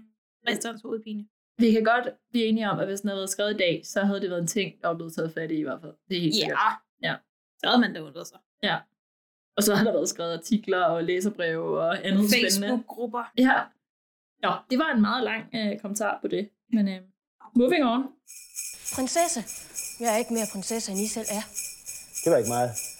For jeg er ikke det ringeste prinsesse. Snarere tværtom. Yes, så er det blevet afsnit 15, som hedder Jesus til psykolog. Ja, og må jeg byde ind, Den må ind og disclaimer. Psykologen er min far. Jeg vidste det godt. Jeg vidste det godt. Hvad er psykologen? Min farbror. Ej, hvor sjovt. Så hvis jeg ikke kommer med så mange kommentarer, så er det fordi, jeg kan ikke sige noget. Ej, hvor sjovt. Det er jo ligesom La Familia, ikke? Nice. Nå, jamen dog, det. jamen dog. Øh, Josefine, øh, eller vi starter afsnittet med, at Josefine ikke vil have noget kringle af sin far, øh, mens de sidder og snakker om, hvorfor han har sendt politiet efter. Øh, hun siger, at nogen har bortført Jesus, men far forklarer, at øh, det er der ikke, og påpeger, at Josefine, hvis der er blevet lidt blind af forelskelse. Så der er anden gang, der er nogen, der påpeger. Jesus, finder de ud af, har overnattet på et sted, der hedder Solhuset, som er en døgninstitution for unge, der har det svært, og der skal han blive, indtil nogen har fundet ud af mere om hans familie. Det offentlige giver faren ret i, at den er helt gal med ham. Og altså, når man ligesom har set, øh, hvordan han har opført sig hjemme hos familien, så kan man jo kun give ham ret. Han opfører sig rimelig crazy. Øh, faren slutter samtalen med at sige, græn i håret, tag en krille. Som i øvrigt er det klip, der er med i vores intro, tror jeg. Er det ikke? Ja. Ja, det, det synes jeg bare er dejligt. Øhm, og så tager hun trodsigt dem alle sammen. Fordi, okay, attitude. Fordi at Josefine altid tager alt mad, der ligger. ja, så alle fars bagerier. Bliver hun tilbudt lillefinger, så tager hun armen. Ja, det gør hun. Det gør hun. Især for far. Ja, ja Josefine tager hen til Oscar i hans skur, og der lægger de en plan om, hvordan at de får ham ud fra solen. Øh, planen er, først skal de ned til Thorsen, og så skal de finde solhus. Det er Josefines plan. Og øh, de er så ned til Thorsens, og der bemærker jeg igen noget hår, der strider i en vis retning. Og det er hår på hovedet. Det er hår på hovedet. det er Thorsens hår på mm. hovedet, der strider sådan skævt opad ja. i begge sider. Ja, det har en vinkel. Det har en vinkel, der begynder at ligne antydningen af noget, som måske findes på hovedet af en vis karakter fra Bibelen. Okay, nu synes jeg bare, du spoiler helt. Jeg synes måske også, det var lige... Jeg sagde ikke ordet, okay? Ej, men, mm. Mm. Nå. Thorsen fortæller, at han vil udvide butikken, øh, og omtaler for første gang en metaldør, der åbenbart eksisterer i bygningen. Mm. Aldrig set den før. Nej vel? Det er altså rimelig robust og stor, at man ikke lige har opdaget, den var der. Og da der bliver filmet på den, så er der bare Ja, præcis. underlægningsmusik mm-hmm. Ondskabsunderlægningsmusik øh, på max. I alle tonerne i mål. Det er det, ja. Øh, Thorsten tilbyder dem et job, øh, men det kan de ikke lige tage stilling til. Fordi de har ligesom gang noget. Øhm, Og må man gerne overhovedet ansætte 12-årige? 11-årige. Oscar kan godt Ja. være sådan. Ja, ja, det er rigtigt. Øh, de vil gerne låne krybespillet. Og de bilder ham ind, at øh, det er på skolen, de skal bruge det, fordi at de skal lave, de skal lave deres kulisser ud fra det. Eller andet. Og, øh, og, så, og så nævner de øh, deres lærerinde Jytte. Og der er Tudens reaktion bare ret sjov, fordi han er Jytte. er der noget, jeg ikke kan fordrage, så er det mennesker, der hedder Jytte. De skænger, der skal høre alle sammen. Og så er jeg bare underholdt. Fordi... Hvad fanden har skrevet Altså, jeg ved det Jeg har også bare skrevet, hvad har Jytte nu gjort? Nej, men altså, og det fortsætter jo løbende. Det er Ja. med navnet Jytte, jeg synes faktisk, det er virkelig sjovt. Jeg ved ikke, om det er en intern joke fra dem, der har lavet det, eller om... Jeg, det er bare underholdende er det i hvert fald. Der er noget med Jytte. Ja, fordi jeg tænker ikke, det er bibelsk sammenhæng, vel? Det lyder ikke som et bibelsk navn. Nej. Mm. Jytte. Er der noget, jeg ikke kan fordrage, sådan mennesker, der hedder Jytte? De er skængerne skøre alle sammen. De får lov at låne det, og Thorsen ser øh, meget lumsk efter dem, når de går ud. Altså den måde, en gammel mand bare sidder sådan og kigger intenst efter 11-12-årige børn. Det... Uha, nå. Øh, på solhuset er Jesus til psykolog, som jo så er farbror psykolog. Nice. Rybe. Pauli. Han spiller ham super godt, fordi han er godt nok creepy. Altså sådan virkelig. Hans briller er meget små. Ja, ja, jeg har skrevet, jeg har ja. flotte briller, Pauli. Jamen, han har, han har sådan nogle meget spinkle, øh, smalle briller på, ikke? At du skal anstrenge dig for at få kigget ud af dem, altså få ramt glasset, ikke? Ja. Men så kigger han nemlig også på Jesus på en meget bestemt måde, fordi han har de der briller på, ikke? Jamen, han spiller det sygt godt. Ja, det synes jeg også. Øh, og han tolker Jesus' situation til at handle om Jesus' Det var meget sådan, han tolker Jesus' situation. Jesus Jesus situation til at handle om, at han må have det svært derhjemme, og derfor vil være en anden end den, han er. Meget klassisk tolkning på øh, mm. barndoms. Kan du fortælle mig, hvad den her dragt betyder for dig? Det er sådan noget tøj, vi går i, der hvor jeg kommer fra. Og hvor er det nu, du kommer fra? Nazareth, Hvorfor tror du, du kommer fra Nazareth? fordi det er der, jeg bor. Hvor lang tid har du boet der? Siden vi flyttede fra Ægypten. Og I boede måske i Ægypten, fordi kong Herodes ville slå dig ihjel, og da han døde, flyttede I hjem til Nazareth. Mm. Mm. Så går jeg ud fra, at du også ved, hvad der sker med dig sidenhen. Mm. Jeg, kom, jeg vækker i hvert fald en død mand, der hedder Lazarus. Og, og hjælper mange syge. Føler du dig som Gud? Min mor siger, er Guds søn. Hvordan har du det med dine forældre? Godt. Har de problemer? Drikker de? Slås de? Jeg tror, min mor synes, at Josef drikker lidt for meget vin. Hvad synes du selv, Jesus? Er han ubehagelig over for dig? Det kan godt være lidt irriterende, at altid skulle lave vand om tvin. Og det er din opgave. Så kommer vi til, at Oscar og Josefine finder solhuset rimelig nemt. Faktisk, det, er sådan, det ligger bare lige på gaden -agtigt. Så er der et skilt, hvor der står solhuset. Og så går de så ind, kan man jo ikke gå forkert. fordi de siger, at de vil besøge Jesus. Så det kan Ja, de så bliver de bare lukket ind. Selvfølgelig.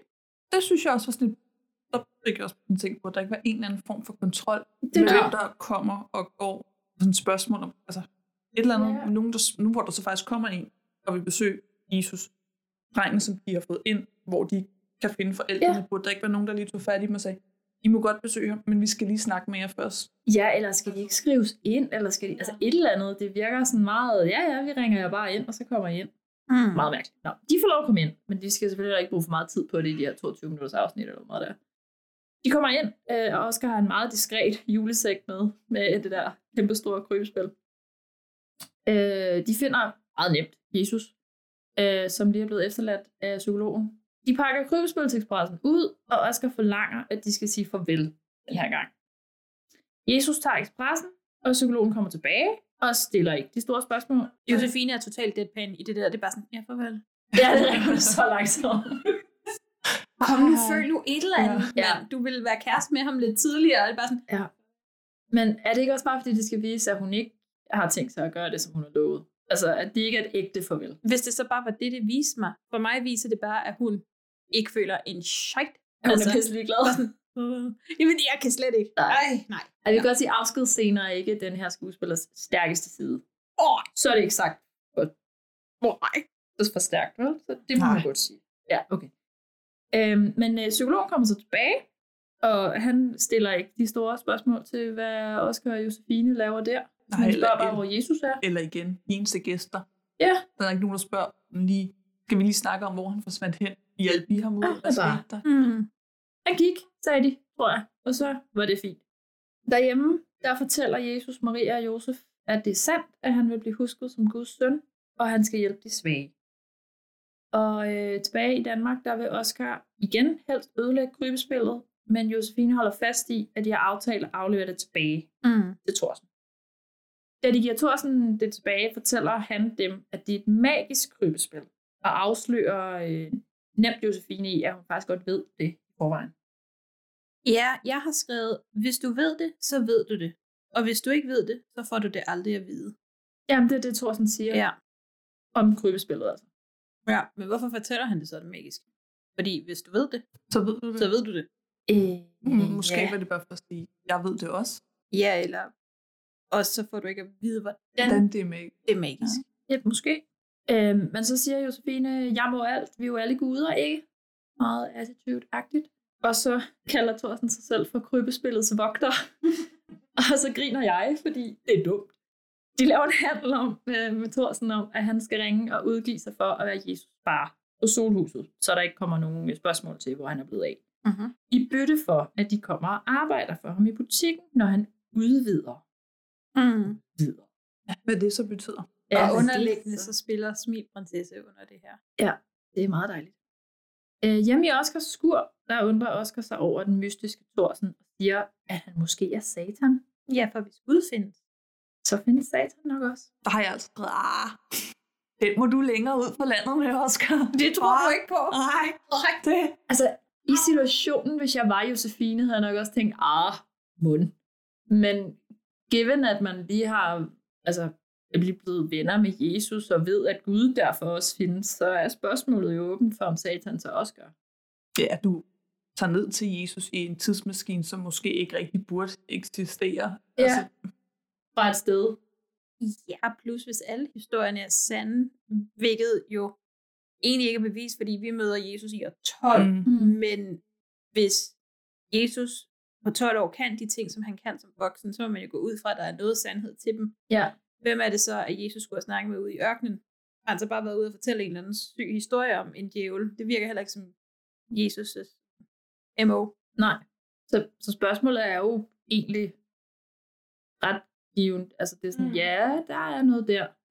Også især fordi, at Oscar jo hele tiden har været mistroisk over for Thorsten. Jamen, det er det. Så, øh, men de får, eller undskyld, han foreslår, at de skal holde sig langt væk fra ham. Men det vil Josefine ikke, fordi hun synes, han er rar, eller et eller andet. Øh, nogle siger creepy, andre siger rar. I Nazareth, der får Jesus mobiltelefonen tilbage, og fortæller øh, sine kommende disciple, at han er menneskets frelser. Og i øh, stuen hos familien Josefine om aftenen, der vil mor gerne høre et undskyld fra far til Josefine for det, han har gjort over for Jesus. Ja, fordi de har jo fået at vide af solhuset. Ja, at faren har ringet, som jo så er Thorsten. Ja, og så stiller de ikke videre spørgsmål til det. Øh, og Josefine spørger så i det her, om Satan virkelig findes. Altså hun spørger mor og præst, om Satan findes. Og hun svarer, at når vi gør noget ondt eller grimt ved andre, så er det Satan, der spiller os et pus. Men han er ikke sådan en person, man kan møde. Mm. I sin bøn, der beder Josefine Gud om at passe på Jesus, mens Lukas gerne vil give ham en nissehue. Genvej, omvej, udvej, hvor er afvej? Det er her! Afsnit 16. En nissehue til Jesus. Vi starter i lejligheden, som vi plejer, og her fortæller Lukas, at han har en nissehue til Jesus. Josefine siger, at han kan ikke få den, for han er rejst. Men Lukas han vil gerne rejse til Nazareth for at give Jesus hans nissehue. I Nazareth, der savner Jesus Josefine. Simon og Judas, de råber af nogle spedalske tiggere, og Jesus, han helbreder dem. Altså, hvorfor står de og råber af dem? Ja, men det tror jeg måske, man gjorde dengang. Det ved jeg. Jamen, det tror jeg også, man gjorde dengang. Altså, der var det jo sådan, ad, ad, hold jer væk, ikke rør ved dem, puha, det smitter, alt muligt. Ja.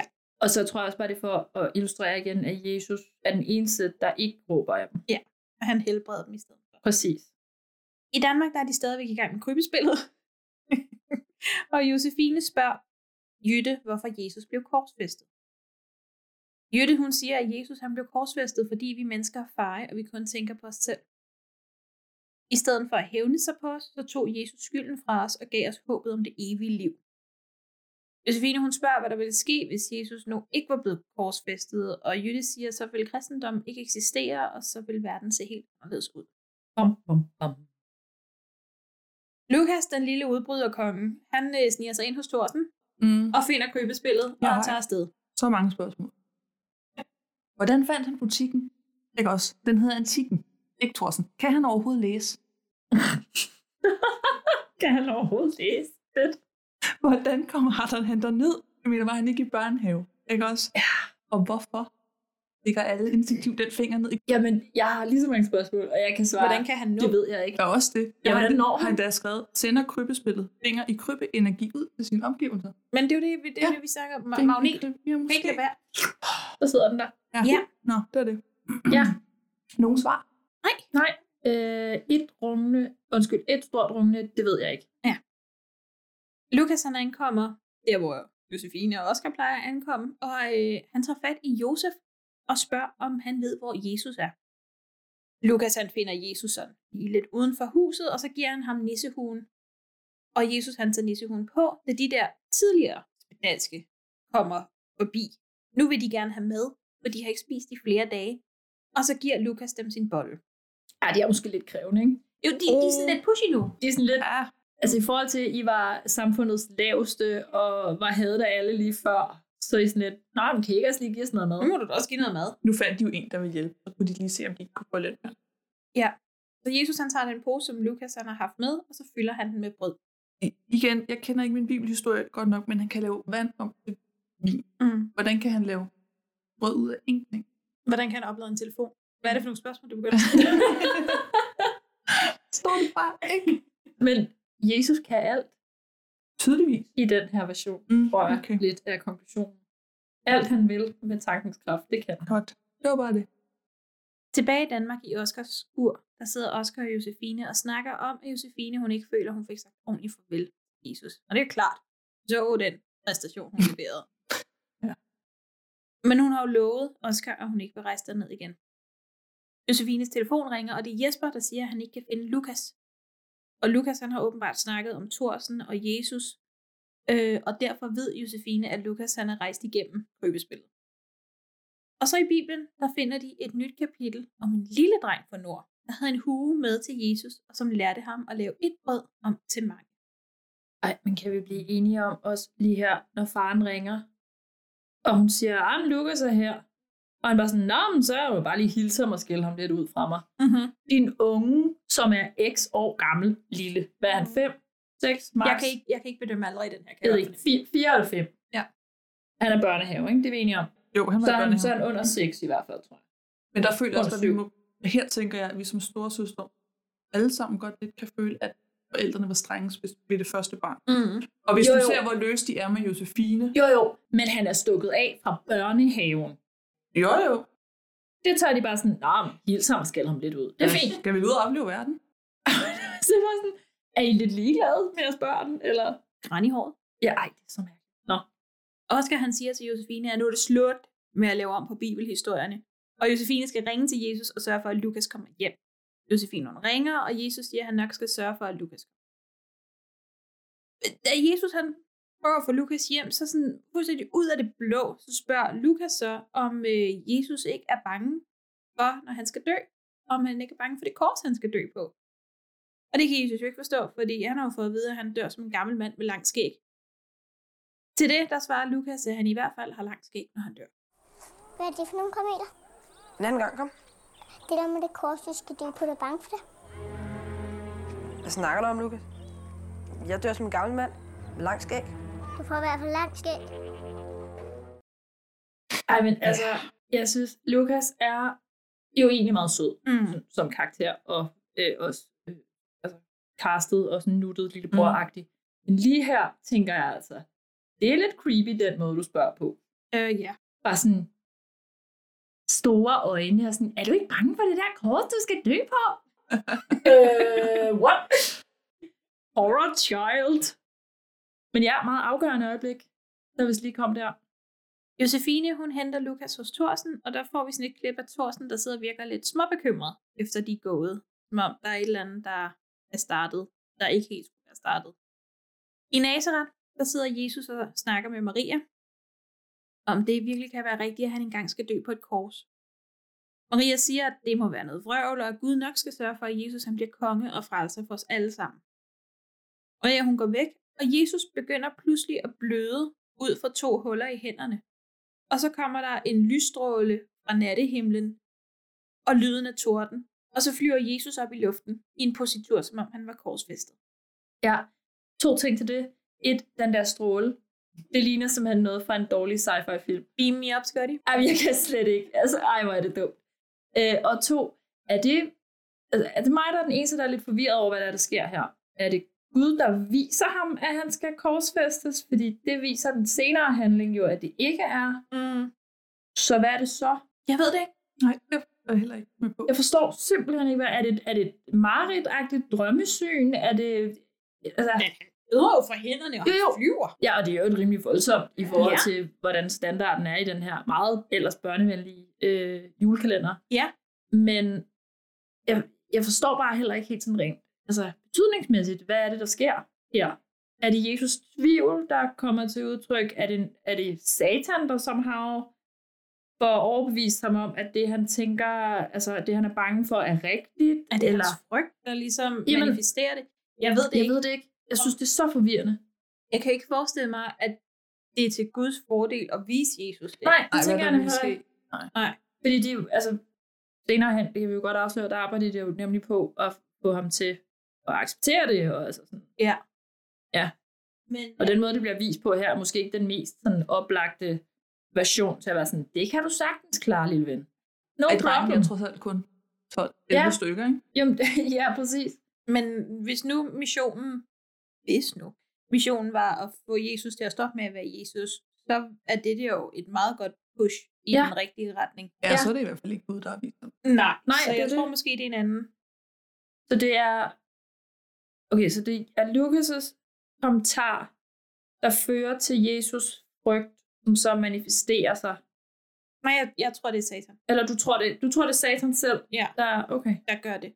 der gør det. Men jeg tror, Like kun, magic. jeg tror kun, han kan gøre det. Øh, og give det impact, som det har, fordi at Jesus frygter det. Mm. Altså hvis han bare havde gjort det ud af det blå, så kunne Jesus have sådan, øh, det er lidt underligt, at vi begynder at bløde. Ja, måske fordi ja. Lukas har fortalt det. Ja, altså. Ja. nemlig. Okay, så, så, så Satan manifesterer hans frygt, mm. faktisk, i det her, der Ja. sker her. Okay. Jeg sad meget og var sådan, hvad er det, jeg skal læse i det? Men det er også fordi, det er helt atypisk for julekalenderen. Ja. Det er sådan out of the blue. Det er det nemlig, og det passer slet ikke ind i resten af afsnittet, som er sådan lidt ligegyldigt fjollet Mm. mm. altså med undtagelse af spørgsmålet selvfølgelig. Men det bliver bare meget sådan, øh, hvad er det, jeg sidder og ser på nu? Ja. Det tænker jeg også som barnefamilie, at man er sådan lidt, eller børnefamilie, undskyld, sådan lidt, mor, hvad, hvad sker der? Ja. Ja, nu, det, det vil jeg sørge ikke. Men også fordi det er mørkt. Altså Ja. det er nat, Ja. og sådan, det, det er lidt... Det, det er meget underligt i forhold til resten af afsnittet, synes jeg. Nå. Tilbage i lejligheden, der siger Jesper og Louise, at Lukas altså ikke må gå på børnehaven igen. Det er sådan set det, han får at vide. Josefines telefon ringer, og det er Jesus, som siger, at han har oplevet noget mærkeligt, og de altså skal mødes i morgen. Da Josefine hun beder natbøn, så siger hun, at hun må bryde sit løfte til Oscar, fordi hun skal finde ud af, hvad der er sket med Jesus. Ja, hun er bekymret for ham. Og så var det jo heldigt, at Jesus ikke havde taget farvelet så seriøst og givet Lukas telefonen med tilbage, fordi ja. der skulle vi så bruge surt afsnit. True. Sandt. Oh well. Når man vil tage næsen på andre folk, ender man ofte med selv at få en lang næse. Det var de næste otte afsnit. Det var det. Hvor meget lugter det af jul? Ikke lige så meget som de første otte, synes jeg. Altså, der er stadig de samme billeder af juletræer og lys, og især familien er meget sådan familieidyl, julehygge.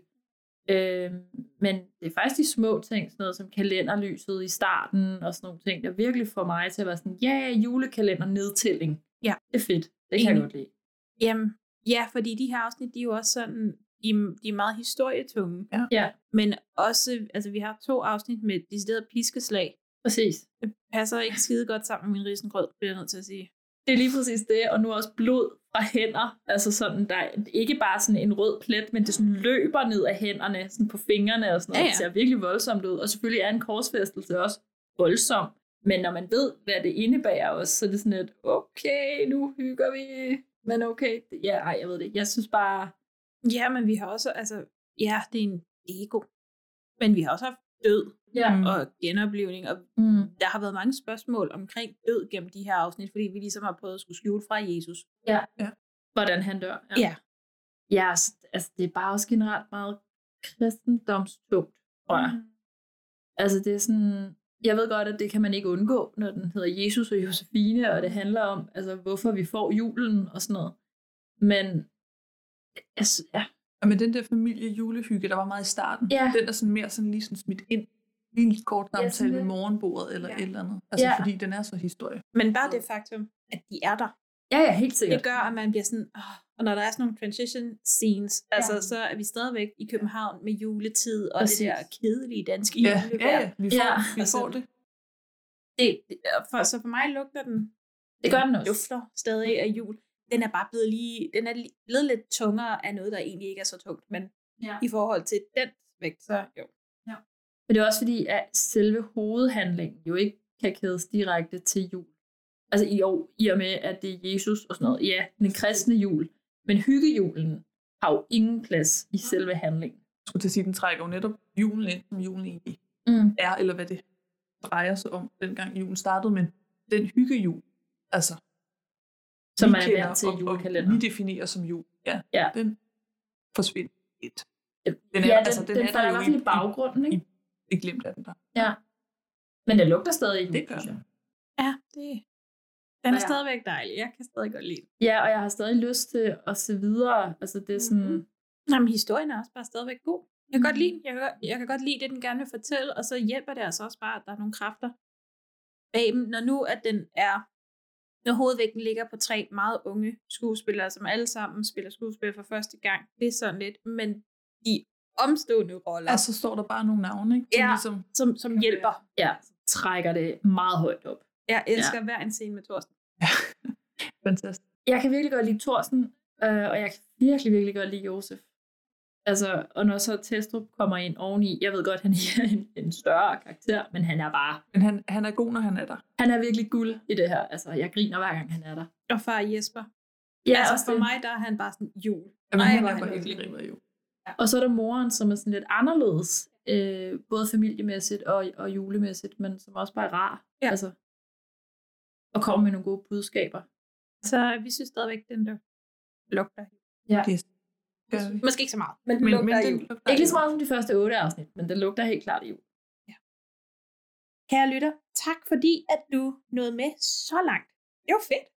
Det var dejligt lige at være i gang igen. Ja, kan det var det. Ja. det.